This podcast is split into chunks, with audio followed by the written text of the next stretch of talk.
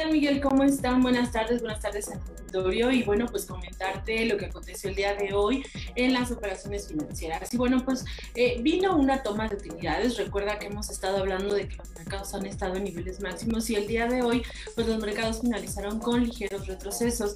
Eh, fueron diversos factores los que motivaron este descenso. En primera, la toma de utilidades. Después de varias alzas, pues muchos inversionistas aprovechan siempre para tomar utilidades en determinado momento. Y el día de hoy, el pretexto lo dieron los datos de precios al productor, los cuales se ubicaron por debajo de lo que se estaba esperando, y además de que los inversionistas estarían guardando cierta cautela hasta conocer el dato de inflación que se va a publicar el día de mañana. Recuerda que en temas de inflación y tasas de empleo, pues bueno, los, los financieros están básicamente esperando eh, ver que no exista ninguna disparidad en las cifras económicas y bueno, pues eh, se, se observó cierta cautela. Además que existieron algunos reportes de algunas empresas que también se ubicaron, que generaron cierta, em, digamos, cierta toma de utilidades en, ese sentido. Se está hablando de que General, General Electric está informando que se va a dividir en tres divisiones y bueno, pues esto los inversionistas lo están analizando para ver qué, por la razón por la cual lo estaría haciendo y si esto podría ser benéfico o no ser benéfico para la compañía. Por otra, por otra parte, hay empresas como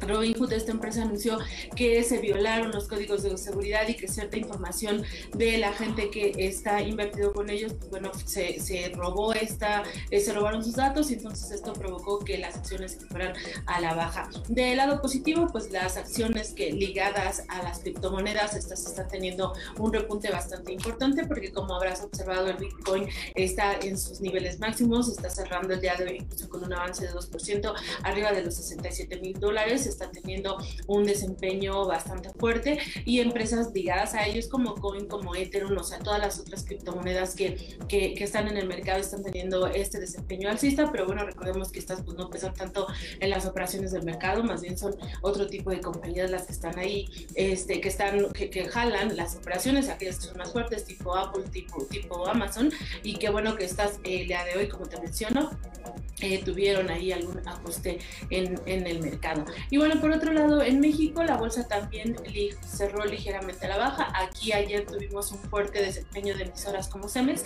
y el día de hoy está observando un retroceso de 4% igual. Eh, básicamente este, este, tienes otro punto fuerte y hay quienes aprovechan, toman sus ganancias y se salen del mercado. Otras emisoras fueron Alsea, este, que también se ubicó ligeramente a la baja, pero en general el escenario se mantiene con perspectiva favorable.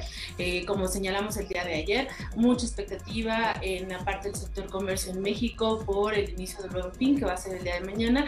En Estados Unidos recuerda que también viene todo lo que es la, la temporada de ventas fuertes con el Black Friday, pero también hay un Cyber Monday y allá lo que están comentando es que también están esperando un buen desempeño por parte de los consumidores. Como te menciono, en, en la gran mayoría de las economías se está estimando que sobre todo los sectores que van a tener un reporte son los que tienen que ver con la parte de electrónicos, eh, la parte de viajes, que también es algo que están buscando muchísimo eh, en esta parte de confinamiento pues la gente está buscando salir y este y ahí es donde están observando las mayores eh, los mayores avances. Incluso analizando lo que van en el año las emisoras como eh, las de aviación como American Airlines como este las otras compañías vemos que traen recursos hasta el 40% Expedia también trae ganancias del 40% entonces bueno pues todos aquellos que invirtieron en, en estos sectores la perspectiva se mantiene favorable. Es estimada un sólido cierre de año.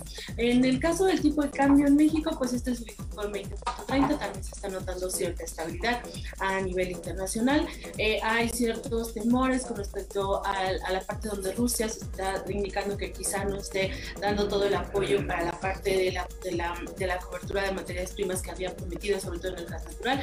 Entonces, bueno, pues se tiene que seguir de cerca un poco esta situación. Pero en términos generales, estamos este, en un mercado que el día de hoy solo observó una ligera toma de utilidades a la espera de datos económicos eh, los siguientes días. Y bueno, pues esto sería lo más relevante a las operaciones financieras, Miguel. Muchísimas gracias y linda tarde.